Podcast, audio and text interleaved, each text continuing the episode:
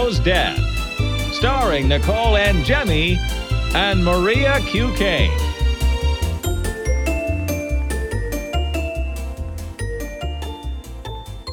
Hi, everyone. Welcome to Mother Knows Death. This week's story of the week is a 77 year old murder, but it's it's still in the headlines because it hasn't been solved yet. Ray, you want to talk about it?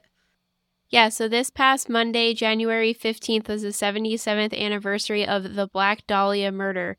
For those of you who are not familiar, you must not be a true crime fan because this is one of the most famous true crime cases of all. This 22 year old woman, Elizabeth Short, her body was found cut in half, drained of blood, organs moved around, a smile carved into her face. Very disturbing case to see. This poor woman and her child walked upon the scene, thought it was a mannequin lying in the ground, only to realize it was this woman. So, this case was in Los Angeles in 1947. It has gone, it is the old, one of the oldest popular cold cases in true crime history. There's much speculation about who committed the crime and how it was done, but it's kind of been all over the place and there's no conclusive answers. And now that I think it's safe to say that whoever killed this poor woman is probably dead. This case will never really officially be solved.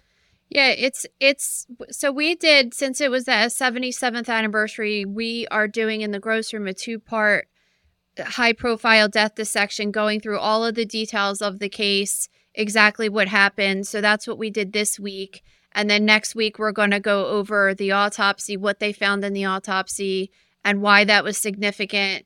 And also, we're going to talk about the investigation and why it's still a cold case. Um, I think one of the most shocking parts of the investigation is that there is a, a man who is convinced that his father killed this woman, and he has a pretty convincing story. But then there was another book written about another person who also there is a very convincing story that he was the one that killed her too. But just even to read the the autopsy report and just about the details of this case, it's very very disturbing how this woman was killed. And she was killed in such a way that she, with such precision that they believe it was a person that had medical or anatomy knowledge as, as far as how well she was dissected basically. And just other disturbing parts of the case. She had a tattoo on her leg, apparently, that was carved out and shoved into her vagina. And she had, like Maria said, a smile carved into her face, which is called a Glasgow smile. And it's a very specific injury that was common in the early or the 20s, early 20th century um, with gangs. And it still continues today, but it's when you cut someone from the corner of their mouth to their ear and it creates a smile and the the thought is is that you torture the person and you either punch them kick them in the genitals stab them or do something to make them scream. And when they scream this incision rips open even further causing really horrible scars if you actually survive it. But I thought that that was one of the most interesting parts of this case because of the time period it happened what what's the significance of that when it was popular in another country and it really wasn't a, a popular thing to do here? The whole case is just it is so bizarre and it, it's sad that she'll never get justice you know? But another interesting thing though is that she really wanted to be a hollywood actress and she's she became super famous in her death which is which is an interesting thing. Yeah it's very sad and an element I wanted to talk to you about is even though they've narrowed it down to a few suspects who each have convincing cases of why they're involved, so many people came forward and confessed to this crime. And I would love to have our friend of the show, Dr. Shaham Das, on soon to kind of talk about the psychology of why there's all these false confessions to crimes. We see this a lot with a lot of popular cases that just people will come forward and make this confession that have nothing to do with it. And it's so bizarre to me that they're fending off sometimes hundreds of fake confessions. Yeah, that that actually that happened with JonBenét Ramsey. Remember some guy yeah, uh, that is true. We should make a note to talk to Shaham about that and see what he thinks because it, it is very weird that I, I don't know if it's just people that are lost that want some kind of notoriety or something.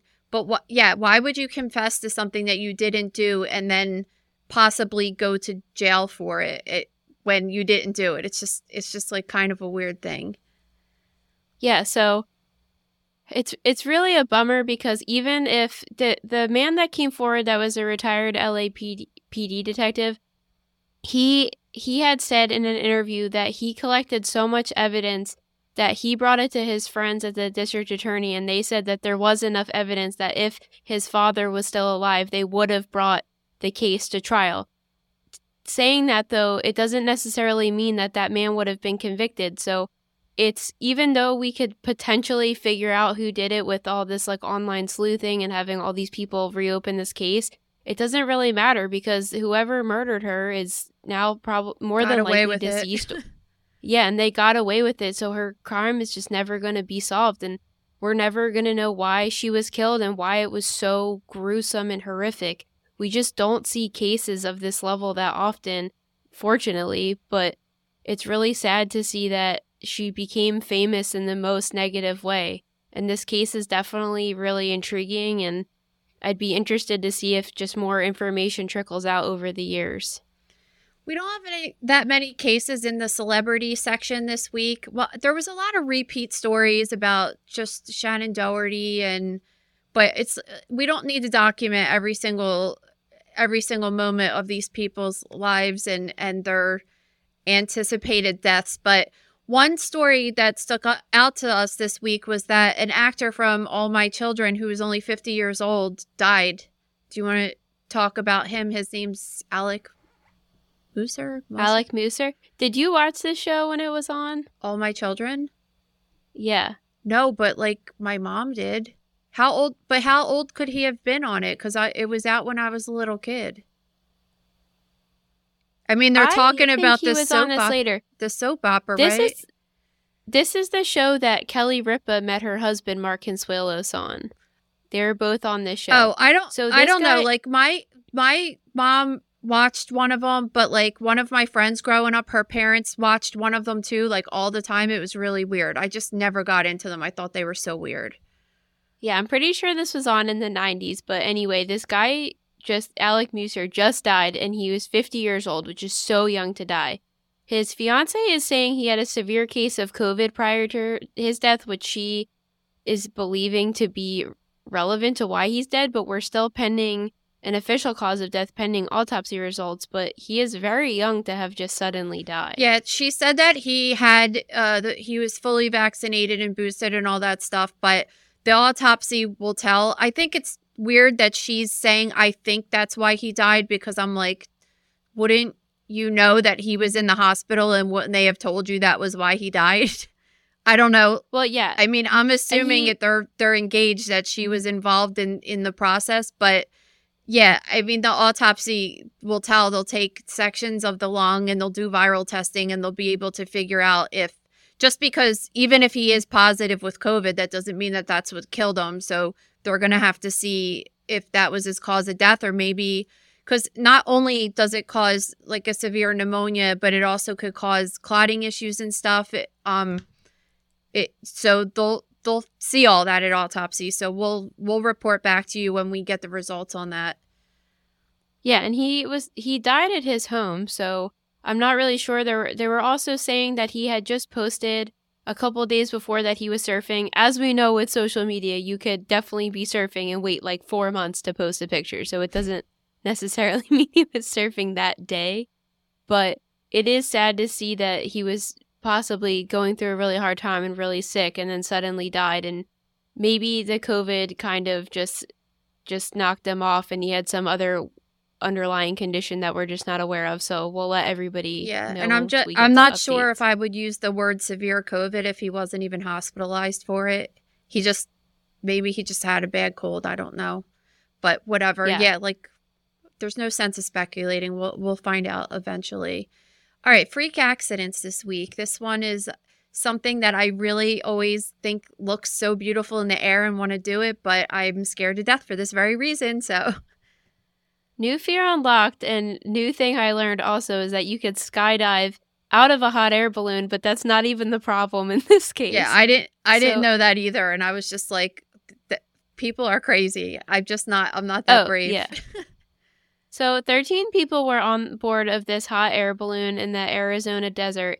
Eight of those were skydivers that successfully jumped out and completed their journey shortly after the real issue began.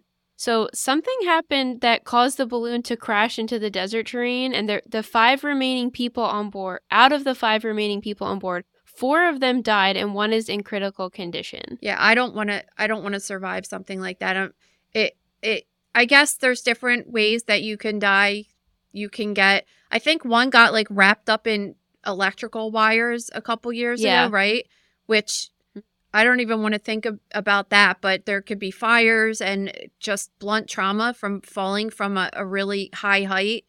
Um, kind of surprised that someone even did survive, but maybe they won't even pull through. I don't know. I mean, hopefully they do, but I can't imagine what their story is going to be telling telling this it's so it's just so scary, but I mean, if you ever look at them up in the air, they just look so cool and so beautiful and obviously so many people do it all the time and they don't have any problems, but it's just it's just kind of this thing that doesn't need to exist and it's a huge risk and I don't know, but I I imagine that if you actually did it like what if you what if you go up and you freak out so bad cuz you're so high and you're like in the corner of the basket crying. Okay, that that's what I picture I would be doing. So I have this like pop culture moment ingrained in my brain, which is remember I used to watch as a little kid that Amanda show Yeah. with Amanda Bynes when Yeah. she was a little kid. There was a skit on that show where her mom was lost in a hot air balloon somewhere and they would show her floating around like wondering how the daughter was doing and I I feel like it was called Moody's Point or something. It was making fun of a dramatic show but I just that's like permanently in my brain associated with hot air balloons and I always think about that. And then we have the hot air balloon at our at the Philadelphia Zoo. Is that even still open? I don't I don't know. balloon? I, I every single I've never been yeah, on me one. neither. I didn't even go because that one's kind of controlled because it's attached to to strings, so it goes up like a certain amount and then it can't go anymore because it's attached to the ground.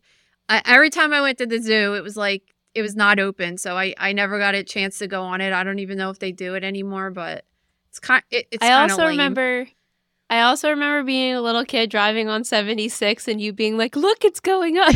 you could see it. So, as a little kid, it's cool to see. I totally agree with you. They're very beautiful. And do you ever see they do the hot air balloon festivals where there's a bunch of them in the sky? Yeah, I might be It's- interested in just going and like looking at that, not really being involved any other way. I'm I'm good because there was another case where in Mexico one caught on fire and people Yeah, got no. severely injured. Hot so- air balloons are like they're so 80s. They used to like when I was a kid they used to sell these posters that you would like hang up in your room of hot air balloons. You know how like unicorns were popular? It was like hot air balloons were all the rage. It's kind of funny. It's a popular nursery theme right now. I've noticed a lot. All right, so everything old is new again. This this case, this next freak accident is it's scary and I feel like even though the mom was probably mostly in the wrong in this case, I feel like this is something that probably could have happened to me cuz I just feel like it's it's easy. Um Well, I'm thankful you said that because I was going to point up as well. Yeah, because so let's tell let's tell you what happened. So there was this family in Charlotte, North Carolina, and they wanted to go out to lunch. So they went to this place that was called the Common Market, and it is described as an uncommon convenience store, deli, and bar. So first, if I'm traveling and I read that, I want to go to a place like that because I want to go to somewhere fun. I would when it says uncommon, I wouldn't think I would just think that they had I don't know some like fancier food or something as instead of a club sandwich it might be like curried chicken club sandwich so i would i wouldn't expect what happened. So the the mom went with her her young son and they bought these freeze dried skittles and the kid wanted to try them. And th- we were just on on a trip and the, the freeze dried candy was like all the rage on the whole trip. So this same exact thing happened to me. The kids were like could we get these freeze dried uh peach rings or whatever? And i'm like okay sure and they bought them. I didn't look at the bag. I mean, we were in a candy store, so maybe that's why I don't know. I didn't look at the bag to see like what was in it or whatever. But so she buys these Skittles for her kid, and the kid eats the Skittles, and then it ends up that they're THC. Uh, they have the Delta Nine THC in them, and they're they're like weed candy, and the kid ate most of the bag and obviously got really high and really sick. Yeah, so so this kid learned about I'm assuming where the girls also learned about it, which is YouTube. Well, I'm not assuming. This kid said he learned about freeze-dried candy on Okay. YouTube and I that's why I'm assuming the kids learned about it on there too, right? So he sees these on the counter and it was freeze-dried Skittles and he wanted to try them. The mom thought nothing was wrong with it. Each adult at the table ate one to two pieces, but he ate around 40 pieces of this candy, right? And nobody thought which is anything was wrong. which is also just something that would totally happen in our house. Like I'll, I would be like, "Oh, let me try that," and then it's too sweet or something, and I don't want it, and the kids will eat the whole bag, right? I mean, listen, like there's a couple candy, like Skittles for real Skittles, for example. I'll eat a couple pieces, but I've just been recently introduced in the last year to Nerd Clusters, and I'll eat the entire bag in one sitting. So, totally see how it could happen. But they didn't really realize anything was wrong until he started exhibiting symptoms. So, yeah, it turns out it's this Delta 9, which marijuana sales are illegal in North Carolina, but there's this loophole where they could sell, I guess, extracts of THC, which Delta 9 is considered, even though Delta 9 is the component of THC that makes you high. So, I don't really get it, but it's the same weird thing with CBD, which I don't know if you've ever had CBD, but I've had it in the past, and I feel like it's almost more dangerous because it makes your body really lethargic, but your mind isn't quite there. So that's kind of really scary for me because I don't think you realize the two aren't too like in in connection with each other. But okay, so this article showed a picture of the packaging. So this at is this is exactly where the story. So when you when you hear the first part of the story, you're like, "Oh my god, this is like a problem." But then when you when you see the photo of the packaging, then you're like, "Okay, like you didn't You're like, come You- on. you didn't know this was weed candy. You're, you're kind of dumb right now." All right, Tex, Yeah, the- describe it. What first? What It's was a- it called? I don't. Did you write It, down was- the it was like? I- Skittles. Like Yeah. it didn't say it didn't say Skittles. It was like ZZ Skittles. Yeah, it was like it was like skizzles. Yeah. Like and then it was skizzles and then there was a, a picture of a man and then there was a logo with a marijuana. It was like a it. biohazard label with a giant weed leaf. And then on the back, it was like Delta THC. This is the dose. Like, if any So this- person just looked at the bag Yes. at a glance, you would know what it was. So, all right. On one end, the store clerk is in the wrong because they did not card the person as they should have carded them per the store's policies, even though Delta 9 is legally sold in North Okay, Carolina. Okay, but what if this lady was 45 years old? Like, do you have to card people? Really? Yeah, ex- exactly. There I I believe with alcohol if anybody well, I know with alcohol at least in our area if somebody's under 30 years old, you have to card them if you think they look under 30, not under 21, under 30. So, I don't know if it's the same with weed. I feel like with weed everybody has to get carded no matter if they're 95 years old. But maybe this person was like I'm definitely safe because this person's of age.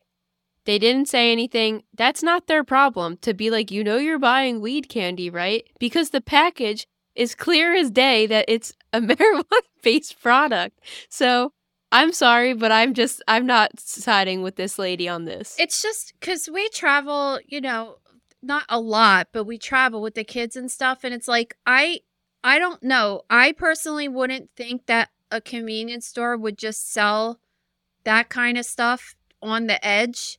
But I, I also don't know if I would just like let them have something that wasn't like a familiar brand or something. I don't know, but maybe, maybe I would. That's why I say like, eh, this, this well, potentially. they're saying could- only. They're saying only after the kid started exhibiting symptoms did somebody in the family member read the packaging and discover what it was. It is funny though that they were saying that a bunch of adults at the table, so they were passing around this bag, and not one person was like, wait, why is there a giant weed leaf on here? And why isn't it called Skittles? It's called like Skizit, whatever it was called. Yeah, like skizzles. um, uh, yeah. I and I'm sorry, but if you've ever had any candy or anything that has weed in it, um, no matter how delicious it is, it has that gross tinge of, of yeah. it. And It- I guess it just does not taste. the The, mom same. said that the kid started having all these symptoms and she was like blowing them off saying you have to go to the bathroom or something and then this the kid said something that the water didn't taste right and then she said that she had heard that that was a sign of poisoning and that's when she was like oh my god i gotta take this kid to the hospital and took the kid to the hospital So at the hospital, he slept for 17 hours straight until he was released. So it it is a shame because a six year old should not be getting high, but I think we could agree that both sides have some wrongdoing. yeah i mean i think it's it's funny It- like it's a funny kid story it'll be like oh remember that time like mom got me high one of those yeah, one of those good kid stories but and, and luckily we could like laugh about this because the kid just ended up sleeping for a whole day and like he's fine but it it is it's scary in the sense that like how easily we we talked about this with um the when we were talking about poisonings and everything that how scary it is that people can give you drugs, poison, and you eat it very, you trust that what you're eating. And I mean, the kid was poisoned essentially, and that's scary. And luckily, it all worked out well. But yeah, I'm good. I I am. know this. I am good. I listen. If this happened to me, I'd be super embarrassed about it, and I wouldn't be going on TikTok being like, "Listen, I'm a horrible mom. Like, I let my kids eat some shit. I didn't even read the bag, whatever." well, But I'm glad I she think did. she was going on. I think she was going on TikTok as like a PSA, but it's like, lady, you didn't read the label, so what do you? And they're called like skizzles. They're not regular candy. yeah, I don't. It looks it looks exactly like every other type of Yeah, it's in like candy. it wasn't the bag like like bra- like a brown bag color with an like you just don't normally buy candy that looks like that. I I don't know. Listen, like you can. I don't know what to say. I don't want to completely blame her because I think the same thing could probably happen to me. I'm glad she told everybody, so now people know. All right. So the next story in freak accidents is another one that has a happy ending, thank God. The this mom was driving around with her daughter in the back seat and a tire popped off of a car in the that was going in the opposite direction and went over the median and smashed into the windshield. Luckily, it hit on the passenger side of the windshield, and luckily, the child was in the back seat of the car. Guess who I sent this story to today? Who? Gabe, because he always puts lets the kids drive in the front seat when I'm not in the car, and it drives me fucking crazy. Because I, I'm like, they're not old enough; they shouldn't be sitting there. And but he wants to be like dad hero of the year when he picks the kids up from school and like, ooh, I let you sit in the front and your mom doesn't, uh, you know, whatever. But this is the they said that the police were like, thank God she was in the back seat because the windshield, the most damage was right to the passenger seat. And Well, yeah, scary. they always ask me to sit in the front seat when I drive them, but I'm still scared of you, so I don't. I say I always say no. Like if we're eh, which it's it's stupid. If we're going to softball that's like around the block, like I'll be like, okay, you guys could, which is just dumb because an accident can happen anytime. But I won't even go on a major road because I'm I'm just I always just go down a rabbit hole and stuff, and there's just no reason for it. That that's if it's like oh we have too many kids and this and that. If there was like a reason for it, it would make more sense. But I don't know.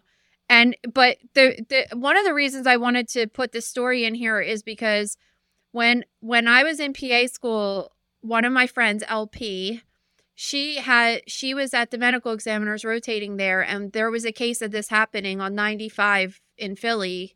A, a tire popped off of a car, or a tr- I, maybe it was a truck. I don't know what it was, but it went over the median and hit uh, the windshield, and the guy was driving and it like knocked his head off. It was that hard. Like he obviously he went to the medical examiner's office and he was dead.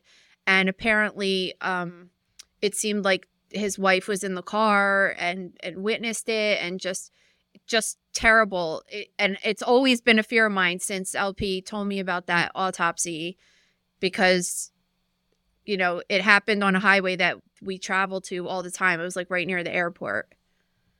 Yeah, this is some total like final destination death, like so weird, horrible. But at least in this case, these two were okay. Yeah. And their car. And you need to look up the article and look at their car because you would be like, holy shit, like, how scary is that?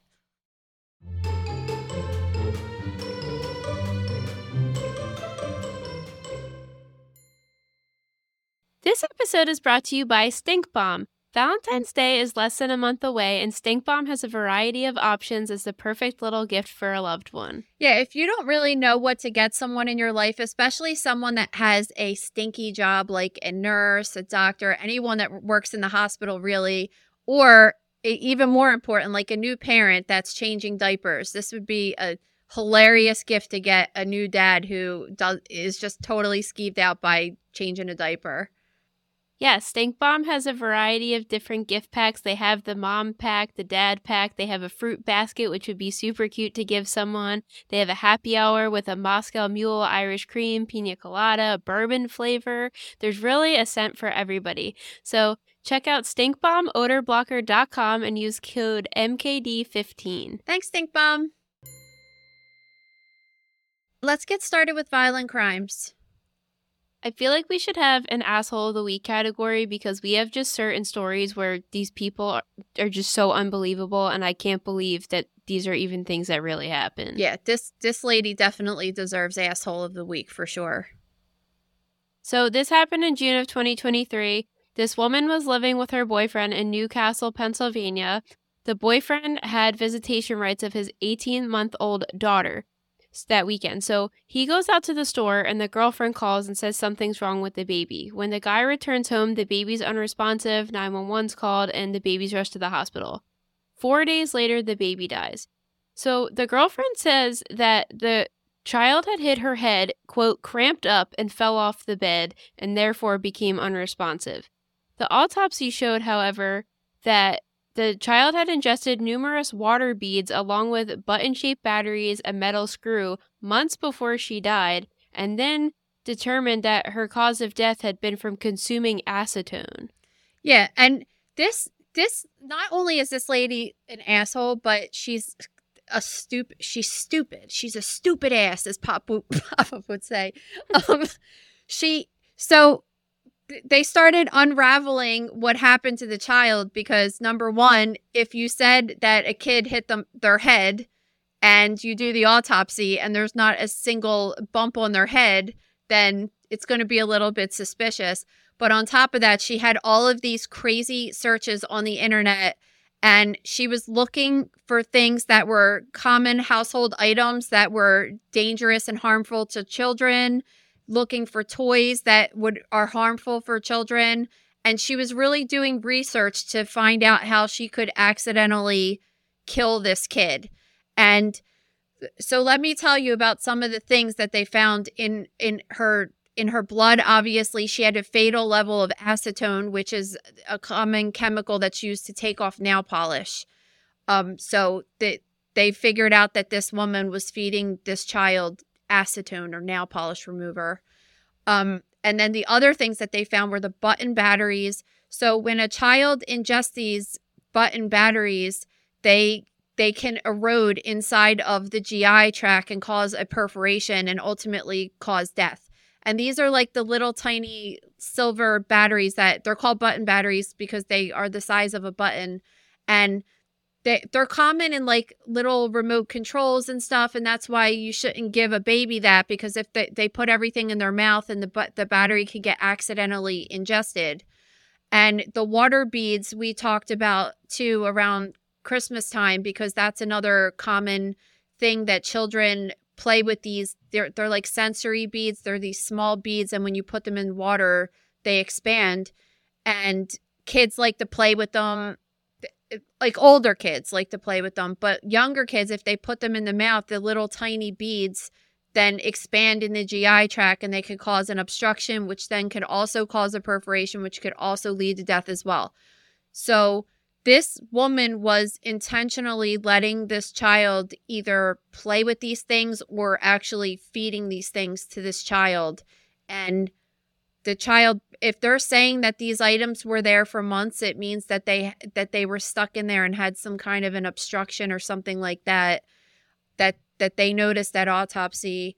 And it's just it's just terrifying to think that if you have a boyfriend or you have a husband and you guys break up or get divorced and then you have to send your kid to visitation to another house that some other person there would be harming your child when they're not in your custody it's so scary So now this woman faces homicide charges, which is why it's relevant this week. And they said when they read the charges, she just stood in court totally emotionless and blank face. So that's really nice to hear. what what is wrong with these morons that are searching that they think that they're going to get away with this stuff and they're searching it like are you you're 20 years old you don't know how the internet works by now really Yeah, you don't know clearing your history doesn't erase it. Once you type something in, it's there forever. It doesn't matter.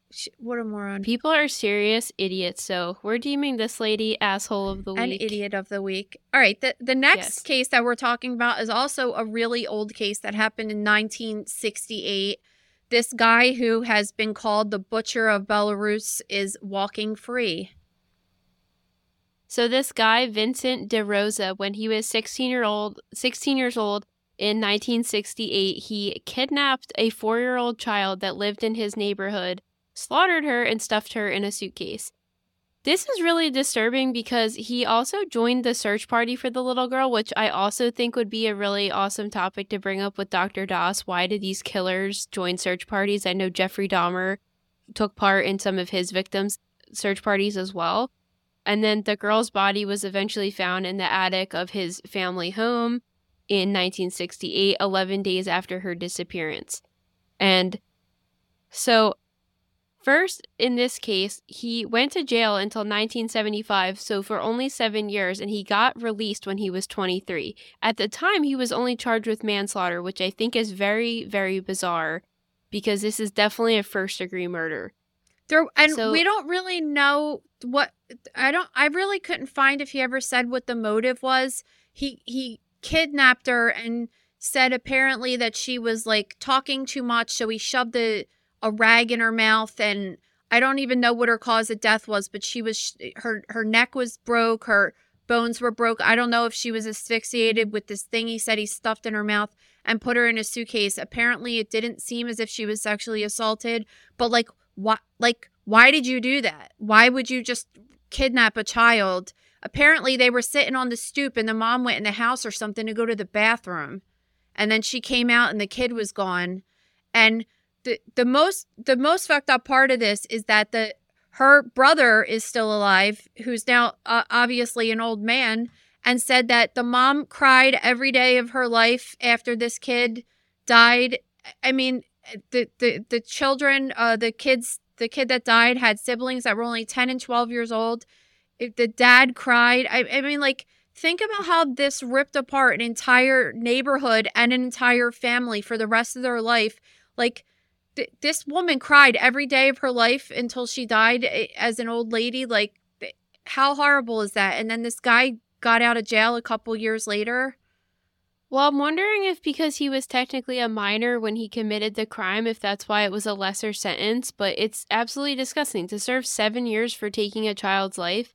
So, shocker, 15 years later in 1983, he then killed an 18 year old foreign exchange student after he went disappearing after a night of drinking with this guy and buried him in a shallow grave in his backyard. So his brothers, two years later, were digging in the backyard and find skeletal remains and their brother's glasses with the skeletal remain, which kind of sealed the deal that he did it. So then he got served, or he got sentenced to 25 years to life in prison. He has served 35 of those years, and now he has been granted parole at 72 years old, and he will be getting out of jail again. Yeah, I just I I can't wrap my brain around it. I just can't. And really, I do like how I see things changing because you see a lot of kids that I think it was in uh, Philly last year, like a bunch of kids beat to death this guy with a with a traffic cone or something, and they're getting charged and i'm glad that they're starting to be like all right a kid that's 16 years old can get charged with murder now because when you're 16 although your brain is not developed and you do dumb shit i i don't think that you do dumb shit like kill a person you you know what i mean like i i think that there Yeah. has to be a distinction and i'm glad that they're not just making this blanket rule like because that's how I feel like it used to be back in the day. Like you're under 18, it doesn't count, kind of thing. And imagine, I just think about this little kid's parents. So in 1975, it wasn't even that many years later, their kids weren't even 18 years old yet, probably. And the guy got out of jail again. They must have been terrified. Well, and who knows what he did in between the 15 years that he wasn't yeah, I'm, caught. I'm, I- I'm sure. Like he was a saint. I don't think you just go on break. No, exactly.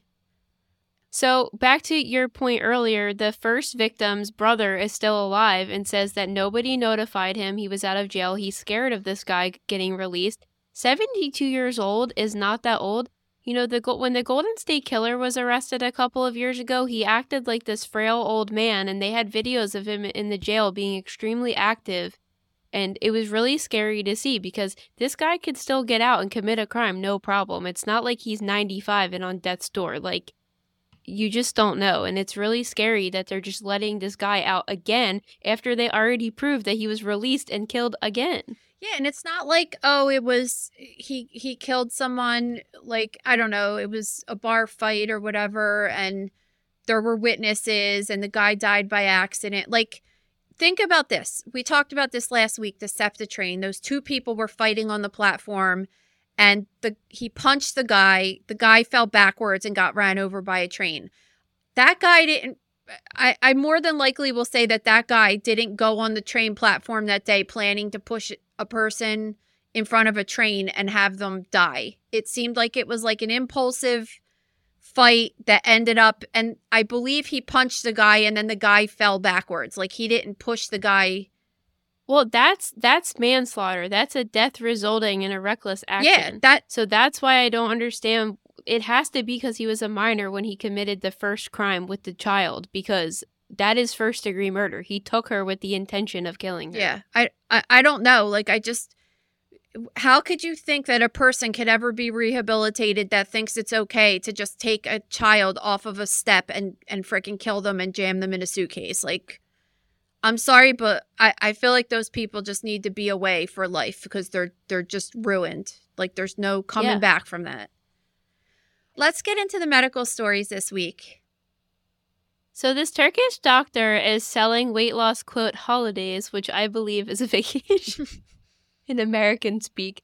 But he told an undercover BBC reporter that she needed to gain weight in order to be eligible for a gastric sleeve surgery. So can you explain the unethical nature behind this decision? So this medical tourism is is a really hot topic right now because surgeries are becoming really expensive and especially plastic surgeries or cosmetic procedures and people are deciding like, "Hey, I know in America I could get a Brazilian butt lift for $10,000, but if I go to Mexico I could get one for $2,000." And eh, you you get what you pay for kind of thing. You don't know the regulations in the different countries that you're traveling to. And this story takes place in the UK, and they were specifically talking about like medical weight loss surgery, sleeve gastrectomy, which is when they cut a portion of the stomach off to make the stomach itself smaller. And what happens during this surgery? So, in America, for the most part, that's covered under health insurance if you meet certain criteria. And apparently, in Turkey, they won't do the procedure either unless you meet the certain criteria which they shouldn't do it anywhere because you don't need it done. It's it's a surgery that's for, to combat obesity, right? So this person from the BBC reporter, she went and pretended like she was going to go get this done. And when she went there, her BMI was only 24, I think it was. It was pretty Yeah, twenty four point. yeah, and it was it was norm. So that's like a normal weight. And she went, and the guy was like, "Well, I'm going to schedule you for surgery, but you got to make sure that you gain weight because your BMI has to be 30." And it- just seems so. It's so unethical to say, hey, you're a normal weight, but gain this weight in order to get this surgery done so I could get paid. And the thing is, is that in the UK, this reporter was saying that it's between 10 and 15,000, with their money's pounds, right? Yeah. 10 to 15,000 pounds to get this surgery done in the UK. But in Turkey, you could get the same surgery done for 2,000 pounds. So they were just going undercover to be like, well, what's going on at these, at these shady like things, right? And she said that she went for the consultation and she said that her BMI was 21. She said they never weighed her, they never asked anything.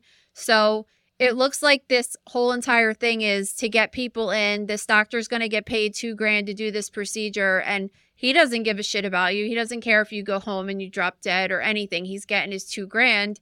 So he's just telling you like, "Hey, I only could do this surgery if you, if you gain weight." So it's it's it's really kind of outrageous to be honest with you. Yeah, you kind of get what you pay for in these circumstances. It's better to like do the research and make sure you're getting a really good practice instead of just getting the right price. I mean, oh, listen, a lot of people do this all the time. They go to Brazil, they go to Mexico, and they get things done and they have no issues. And it's like they saved a lot of money, right? But there's horror stories, especially with the Brazilian butt lift situation of just people Mhm. dying, necrosis, all this crazy stuff happening because you you just don't they don't have the same regulations as here, but there's definitely a, a lot of countries that have the same regulations that we do and it's safe to get surgery in other countries, but you just don't know what you're getting if you're just going on a vacation to get surgery. So it's probably best not to do it. okay, let's talk about this Tide Pod Jesus situation. Christ. So I feel like when I was in college, the initial fad started where people were taking videos and putting them online of them chewing them and gagging to see how much they could handle. And then we actually have a cousin that knows somebody whose child died eating one by accident that oh, fell yeah, on the ground. I forgot about that. Well, So They- but so the reason that laundry pods are back in the news is because some politicians in Taiwan, they're having an election. They decided to give out as you know how like JFK would give out pins with his name on it during the election time and stuff. No, in Taiwan they're giving out Tide Pods. And this is another situation of if if you guys are in the gross room, we link all the stories we talk about so you could easily see all the pictures we're referencing. But this is a case where I looked at these pictures and Tide Pods look like detergent to me and these did look like candies. They looked like little fun syrups in plain pouches. And some people that have maybe never seen detergent pods before would have absolutely no idea what this would be. It definitely could very easily be mistaken by candy, especially by the 80 year old man and 86 year old woman that in Taiwan that consumed these. Yeah, and candy. and like who exactly like even in let's say that even happened in America or happened anywhere, like why would you think that a political candidate was sending you laundry detergent? Like It's kind of rude. Like, does he think that they need the detergent? I don't even know. I don't even know what would be behind it, like why they would do it. But like Maria was saying, the photo shows it, it does have that little disintegrating like wrap that they have on the outside of them, but it's like two little ones, and one was green and one was blue, I think. But I could see that an elderly person could think that that was a piece of candy of some sort. I mean, obviously, you would know right away that it wasn't, but it's too late. These things are, are filled with polymers and ethanol and hydrogen peroxide, and they're toxic. And when this was happening, this was like a popular thing that was happening um, back in 2018. It was blamed for 10 deaths, and two of them were toddlers, which you could understand that that would be appealing Yeah. to a little kid. But eight of them were senior citizens with dementia. So apparently I that's a mean- thing. They're saying they're trying to get these laundry pods banned completely. I think this could be solved with a little stamp on it that says detergent. Like, It- I don't think they need does to be not need to be banned at all. It just needs to be in because you if you go through your cabinet, especially your cleaning materials, everything needs to be banned because a kid could die from eating any of them, right? You have to keep it closed and not available to children. That's the parent's job, right? I do think, however, that politicians should not be giving them out as party favors. Like that should be banned. The practice of Tide Pods as candy favors should be banned. I'm I'm okay with that. It's it's very weird to just give somebody detergent. I'm sorry. Like I think it's kind of really rude. That they're probably they're probably thinking like, "Hey, laundry detergent's really expensive. If we give this person like a load of free laundry, then maybe they'll vote for us." I I don't know what the thinking is. It's it's it's But- so bizarre. It's so bizarre. I don't blame these people. They were elders and they didn't know better and it does look like candy. So Agreed. All right, this next case is is messed up. Again, this happened back in 2018. So there was an Asian couple that spent over $100,000 to get IVF treatment so they could have a baby. And the woman got pregnant and was told that she was she got pregnant with two girls and shit started unraveling real fast when she had her ultrasound done and they were like, "Congratulations, you're present you're pregnant with twin boys." So that was when they first started questioning the IVF clinic like, hey, I thought you said you put two girls inside me and I have two boys inside me. And they kind of denied it and blew it off. But the ultimate test came when she gave birth to two boys that were not only male, but they were white kids when they, this was an Asian couple. Yeah, and the most messed up part of this was they were forced to give up the kids to the true biological parents. Yeah. So uh, How horrible yeah, is that? going through an entire pregnancy and then finding out quite early on in your pregnancy that something might not be right, but but still going along with it, going through the whole pregnancy, giving birth, and then having to give the babies away. and the true biological mother to these embryos was also mistakenly implanted with somebody else's embryo, but that ended up in a miscarriage. Do you, do So think, like, this fertility clinic is all over the place. I would be so scared if if I did if I had IVF or something, just having in the back of my mind, like, was that did did someone there screw that up? Because how how crazy is that? And especially if you went to that particular clinic, I would be like getting DNA testing done and stuff. I mean, it doesn't matter ultimately if you love your kid, it's your kid, whatever, but it it's it's you would also want to know if your biological child was being raised by someone else, right? Well, yeah, I think there's many problems in this. It, the the first couple that gave birth, like they, the woman went through the entire experience of thinking she was going to become a mother, having her body change, delivering the babies, only to find out that they're not hers, and then she can't even keep them. There's there's there's this component of it where you might there might be a switch up and you could deliver the wrong baby, but you raise that kid as your own, and who cares because a kid is a kid and you want to form a loving bond with them but to give birth and then have to immediately give them away eh, how could you ever get over that I, I don't know. It'd be you would have serious issues be- yeah, it's like a, it's like a life ruining event, and plus, who knows? And maybe if- she couldn't have any more kids or something. Like it's it sucks. Yeah and if you're going through i think that i don't want to say this about everybody but i want to say if most people going through ivf i assume have had issues with natural conception which is why they're going this route so it's not only enough that you have to go through this whole mental game of I can't get pregnant naturally, but then finally there's these medical advancements that allow you to do it anyway, and then you can't even keep the babies. And it makes me sick to my stomach thinking about it. And then this clinic is just totally blowing them off. Like, this is 100% not acceptable. No, no, it's not. But uh, they're gonna get theirs, and it's it's gonna be good. I mean, they could prove all of it, so it's it... You just can't you can't make errors like this. They're just these companies don't have these systems in place to make sure this doesn't happen and it's really it's disheartening. it's crazy that you can do this technology and get someone pregnant under a, a microscope and inject them and and this and that and then you don't take simple precautions as to how not to mix up the specimens. Like it's the simplest thing in the world. It's just crazy. Well, I think everybody is just so vegged out, and you know, I find it funny because I get made of fun of so often because I have my journal, you know, that I religiously schedule out every week and all like everything in my life, and everybody thinks I'm a psycho for doing that, but that's how you run a business and you keep things together. So I think some people need to take more A type and anally organized people to be kind of controlling these systems because I just don't see how this even is possibly acceptable. So you're happen. saying you wouldn't put like me in charge of the freezer at the embryo clinic? I don't think I would, and it's no, it's nothing against you. I just think I'm more organized than you. So if the job was between the two of us, I would think me, the spreadsheet queen, could keep could keep a little more organization going in that system. All right, so this next story I wanted I wanted to talk about because this this situation has happened to me before. Do you want to get started on it? Oh my god, as I was reading this I was sweating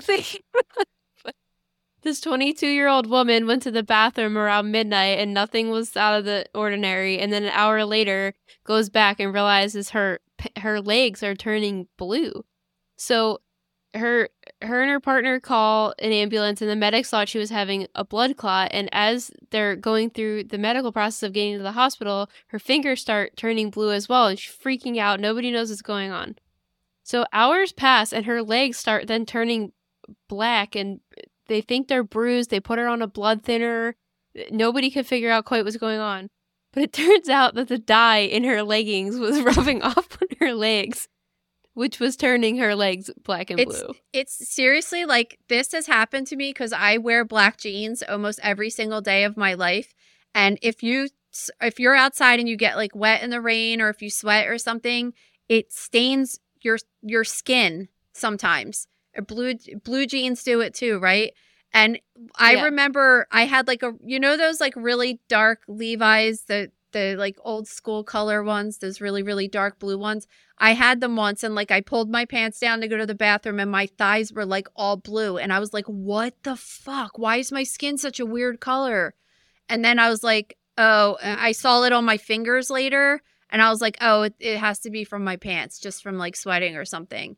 And I'm sure this has happened to so many other people, just not this woman, but it it's it you start reading the story and you're just like, "Oh god, this lady had a was having a blood clot while she was pregnant." PSA and then all of a sudden it's like, "Oh, it's it's because of her pants, the dye in her pants." I mean, best case scenario for the situation, she posted her, her this whole story on TikTok and it, it's gone viral, obviously, because it's hilarious. And she's like, I'm so embarrassed. I just wanted to talk but about it's it. It's true. She, Which, she, like, she, she is giving some, uh, information because like if this happens to someone else then they would save themselves embarrassment going to the emergency room for absolutely no reason that's just like a roll back over and go to bed thing you know what i mean and look at all the drama it caused oh yeah totally so at least this is a good situation coming out of it and funny to talk about. But I've definitely been in that position as well. So I feel like most people that wear black jeans or leggings totally can relate. it's true. All right. In other death news, we have one story this week, which is a story I don't believe that we talked about it uh, on Mother Knows Death, but we have talked about it in the gross room for sure. That it involves a funeral home in Colorado called Return to Nature that started around two, 2017 and their mission was to give people to offer people green burials which is without embalming fluid and also cremations. So do you want to tell them so, what like what bad shit they did? Yeah so so there was the police were getting all these reports of this absolutely horrible smell coming from this building in Colorado. And so in November, the owners of this funeral home were arrested. Well, first of all, they fled to Oklahoma trying to avoid prosecution, like you could possibly do that in this case. But um, investigators entered the Colorado funeral home and found 200 abandoned bodies. There was stacks of partially covered human remains, bodily fluid several inches deep on the floor, flies and maggots in the whole building. How absolutely disgusting. Can you even fathom what that would smell like? No, I can't. But I mean, technically, it is a, bur- a green burial without embalming fluid. Yeah, but this no, is where the problem not, comes it's in. It's not cool. There, there's a lot of problems. Trust me, a lot. Well, maybe if these people had StinkBalms and they could avoid. yeah, I hope I hope that the police did that showed up and had to, and and also the all of the investigators that had to take all these bodies and examine them and identify them. So, 23 of the bodies were from 2019 and 61 of them were from 2020. The messed up part is that some of these families had received cremains of their loved ones supposedly but it turns out that these people were sending them concrete like concrete mix it's it's instead. so messed up like there there was one story about a, a woman that thought her husband was he was military he was a vet and thought that he was taken care of in, at, at a vet cemetery and um they didn't they didn't even sh- sh- it's not even him like it's it's just so crazy to think about that. They also found animal remains, so I'm assuming that they were trying to push off like dead animal remains as as human as well, giving them to people. They were saying that this was a mixture of infants, children, adults, and it's like their marketing is like, "Hey, we don't we're not going to put all these chemicals into your family member." And I mean, I guess I don't know what their plan was because technically they're not doing that, but like what were they doing? They were just going to plan on like, what was well, their plan? So, it just doesn't make any sense. Again, idiots were texting each other about it, so obviously that's been pulled up. But the police found texts between them showing that they were under financial pressures. They had fears they'd be caught for mishandling the bodies. One of the co-owners, the co-owners were also the owners were also a married couple.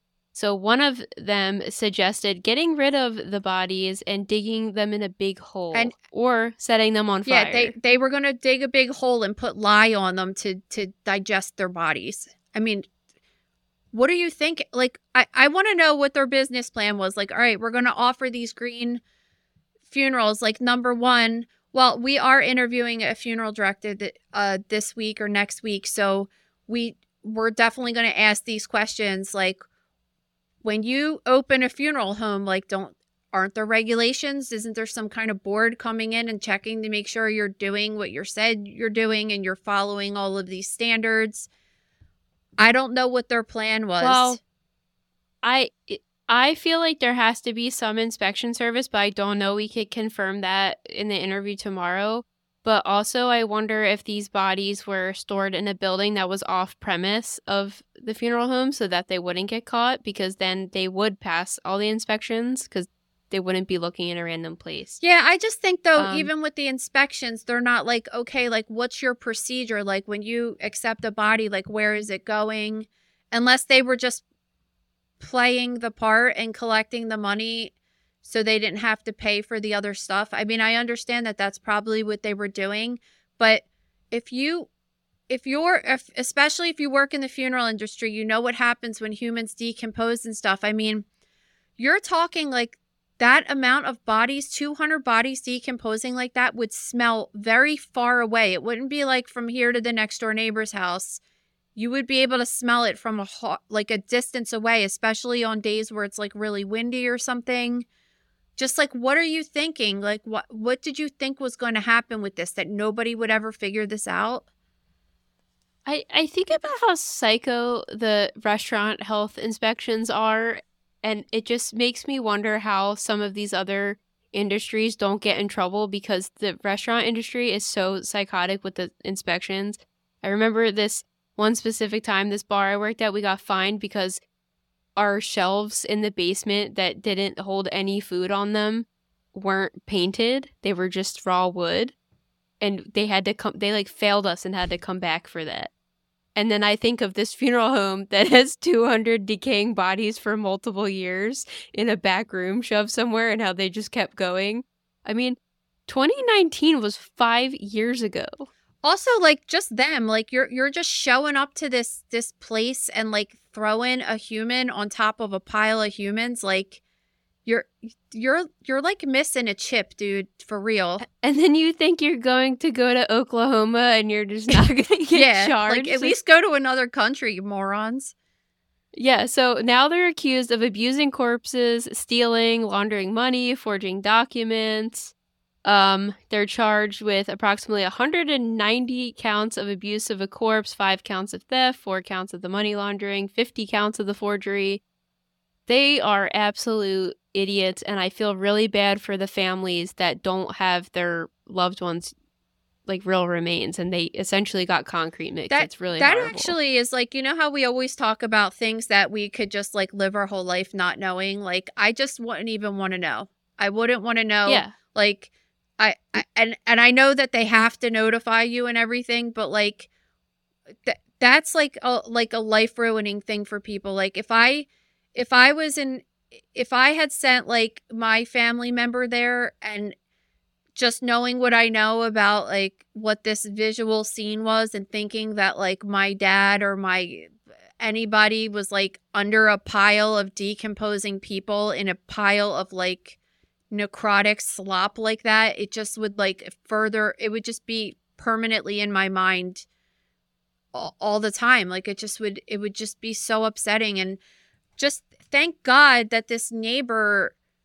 called the police and was like what is that smell? And then imagine being that neighbor that smelled that all the time. She probably smelled it for a very long time before they decided to call because that's usually what happens. And then finding out that you're smelling people that are decaying it would it would make you physically sick right? To think that you were smelling that in your house Well, on that note, the the Emmys were last night, and this episode. Remember last year they made that Jeffrey Dahmer show. Yeah. There was an episode nominated for best writing, and it was called Bad Meat, and it was when his neighbor called because the smell was so bad oh in the God. apartment, and I thought that was going to win because out of I was that was a truly compelling episode the way it was written, and that's all I could think about is that lady calling the police all the time saying it smelled so bad and then blowing her off and then finally they're like oh this guy's just been killing and eating people for years Yeah. I mean, at least, I mean, thank God though that this person called because otherwise these people might have continued to get away with this. I mean, how would you? I, I think I, I remember reading a, a past article with people saying like when, when you get cremains of someone, if you've never seen them before, how are you supposed to know what they look like? They actually look quite, I would think like prior like you, we watched meet the parents the other day. Remember the part where he pops the cork off and it hits the mom's urn and the urn falls on the ground and the ashes are there and then the cat pees on the ashes? Yeah. That's not really what like that's not what cremains look like. They're usually like a little bit more like chunkier. There, there's like i mean It's I'd not like- it doesn't look like- cigarette ashes like you think it would look like you know?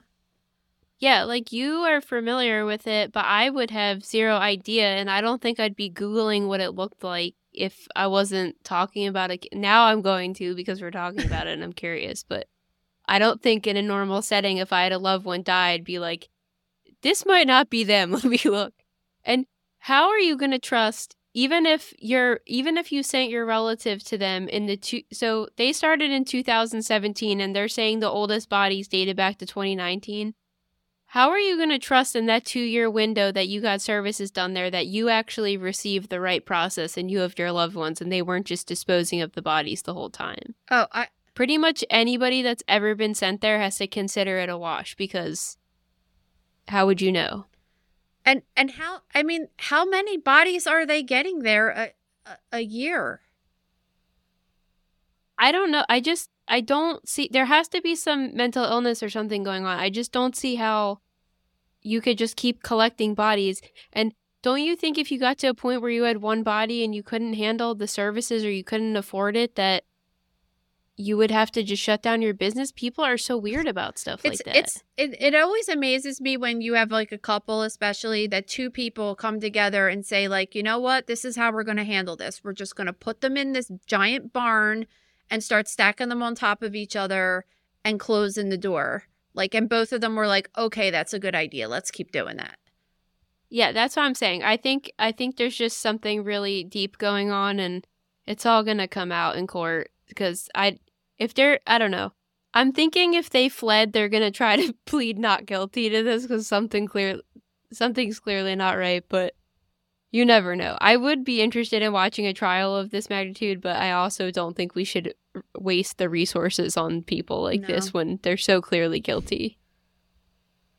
All right. Um, on to our questions of the day. Every Friday on the at Mother Knows Death Instagram, we put up a little question box. Your guys' questions are awesome every week, but we can only pick a couple to answer.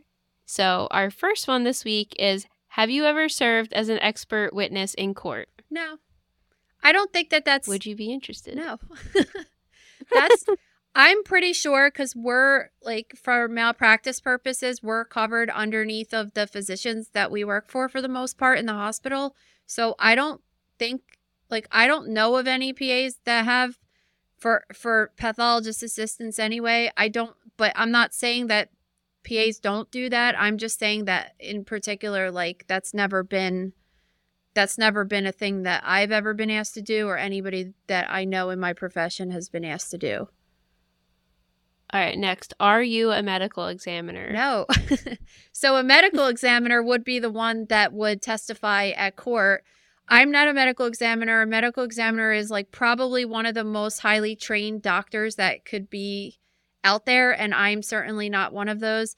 Uh, a medical examiner has a goes to medical school for four years, then does a pathology residency for four years, and then does additional forensic training on top of that before they're even allowed to be a medical examiner. And they are the ones that perform the autopsies, but also determine the cause of death at the for forensic autopsies mostly, but obviously they do natural ones too because sometimes you don't know if a death is suspicious or not. So the person, the medical examiner, do the autopsy and say, "Oh, they had cancer," but they they just have to rule out that there wasn't foul play or anything. But but no, I'm not a medical examiner. How do we pick guests excluding the people that we already know? So I just am interested in so many different things that I want to share with you guys that are really cool. And especially, I have so many questions. So, for example, tomorrow we are interviewing a pretty famous funeral director, and she I, I have a lot of questions to ask her because I've been doing autopsies for so many years and I never really sat down with a funeral director and had all of these conversations about things I've always had questions to. And I know everybody has questions too. And then there's just like all this other stuff that you didn't even know existed. So I'm going to ask her a bunch of questions that I have questions to. Um, there's all these we just hear all of this cool stuff and we meet all of these cool people and that's that's how we decide like what we're going to share with you so we're going to um Dr. Sohom Das wrote a book called Into Minds that we loved, and we loved talking to him in the gross room. So we're going to have him on soon. Well, hopefully, if he says yes, we have to ask him still. But um, we love him, and he's a forensic psychiatrist, and just his perspective on on life is great. His perspective on criminals is great because a lot of times, you know, we're sitting here talking about this lady that that gave this baby acetone and button batteries, but he might be like, "Oh no, she's got she's got this and that," and it. Sometimes you almost feel a little bit of sympathy for these criminals he talks about because of the their mental. They're they're not just like all, all of them they're not they don't have the devil in them. It's like they just have some psychiatric illness maybe schizophrenia or something that has them hearing voices to do something and then you feel terrible for them because they're i mean imagine hearing someone talk into your ear all day telling you to do horrible stuff. It's like it's it's, it's not their fault. It's like something's wrong with their brain just like something would be wrong with their pancreas or their lungs. Um so he has a really interesting perspective because he's worked in a psychiatric a forensic psychiatric hospital has been punched in the face by people um, worked with killers and and just has a really interesting perspective. So um, we just think of we always just think of like wow that's cool. People might want to know that because it's not common knowledge. So i guess that's how and and obviously like I have great connections with great people who are like, "Hey, you might want to interview my friend. They do this or they do that." And and then of course suggestions from you guys all the time. Yeah, we're really lucky to have you guys suggesting a bunch of people, which is how we lined up with our interview happening tomorrow. We'll keep that still under wraps, even though you could probably figure it out.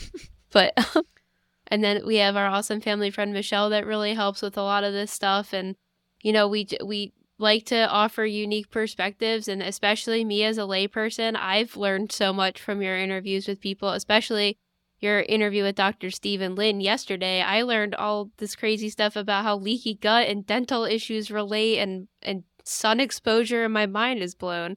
So it's cool to really expand on some of these stories that we can we only have so much time to get into and take a deeper dive on them yeah so that's that's it and if you if you guys have any suggestions like obviously we're on Instagram. That's our biggest platform, but like we don't know every influencer that's doing cool things. Um or just writing cool books or anything like that. So if you guys have any recommendations, we're always open to hear it because we just want to share all the cool knowledge. And we like to go on other shows too. So if you think we'd have a good spot on somebody else's show, you should let them know you'd like to hear us on yeah, there. Totally. So All right, our last question is what are each of our roles within our business?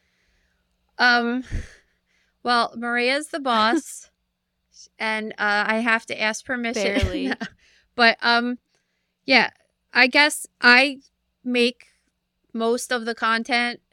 I would say that's my particular job is just like coming up with the ideas, writing all the stuff, writing all the Instagram, um, and then I come up with other ideas that I bring to Maria's attention to say, like, hey, could we do this?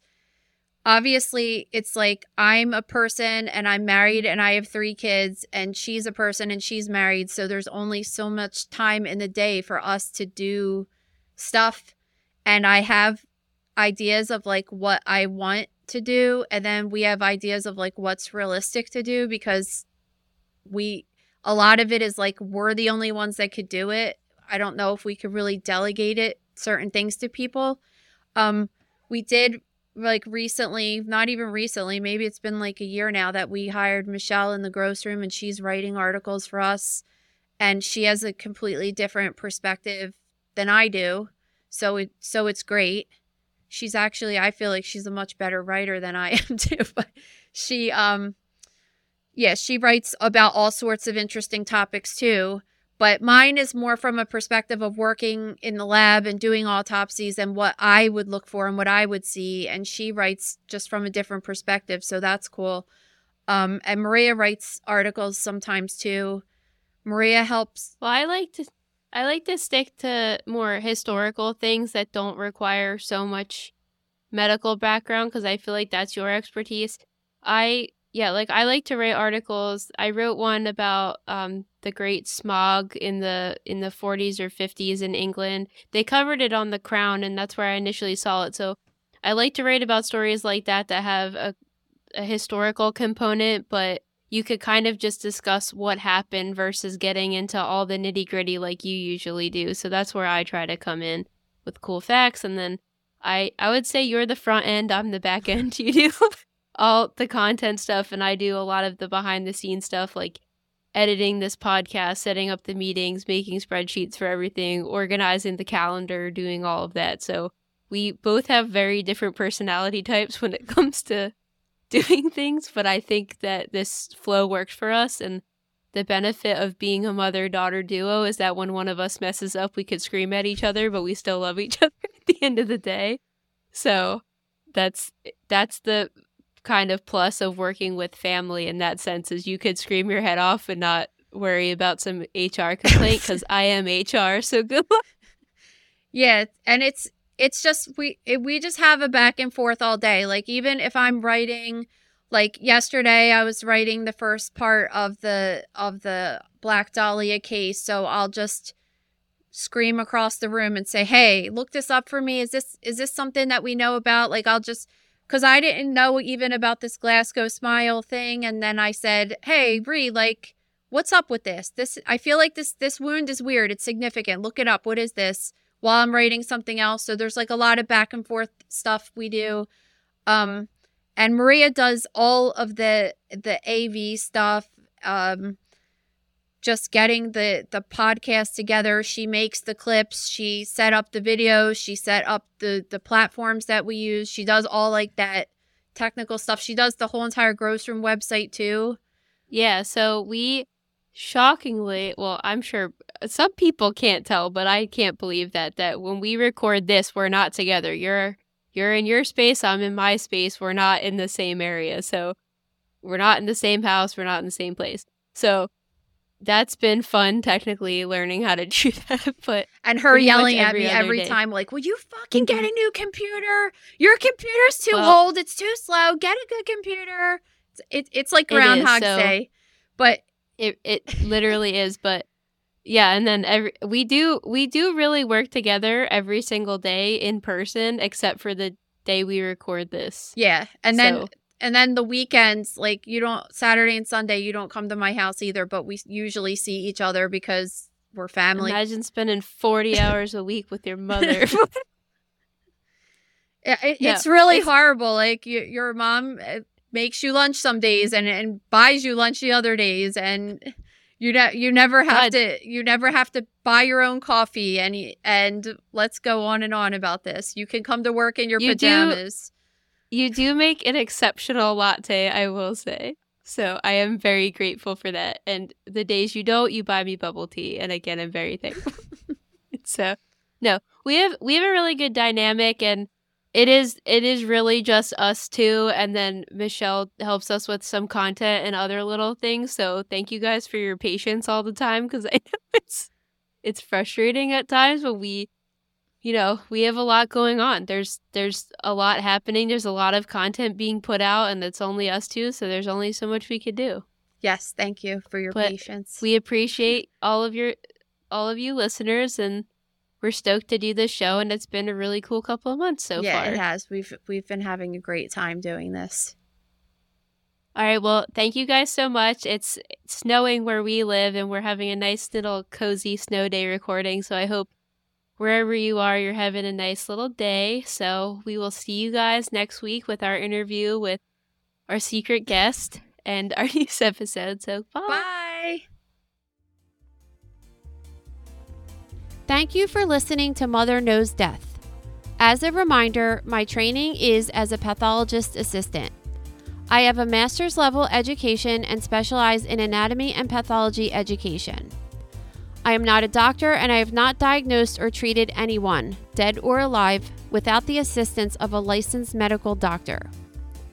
This show, my website, and social media accounts are designed to educate and inform people based on my experience working in pathology so they can make healthier decisions regarding their life and well being. Always remember that science is changing every day, and the opinions expressed in this episode are based on my knowledge of those subjects at the time of publication. If you are having a medical problem, have a medical question, or are having a medical emergency, please contact your physician or visit an urgent care center, emergency room, or hospital. Please rate, review, and subscribe to Mother Knows Death on Apple, Spotify, YouTube, or anywhere you get podcasts. Thanks.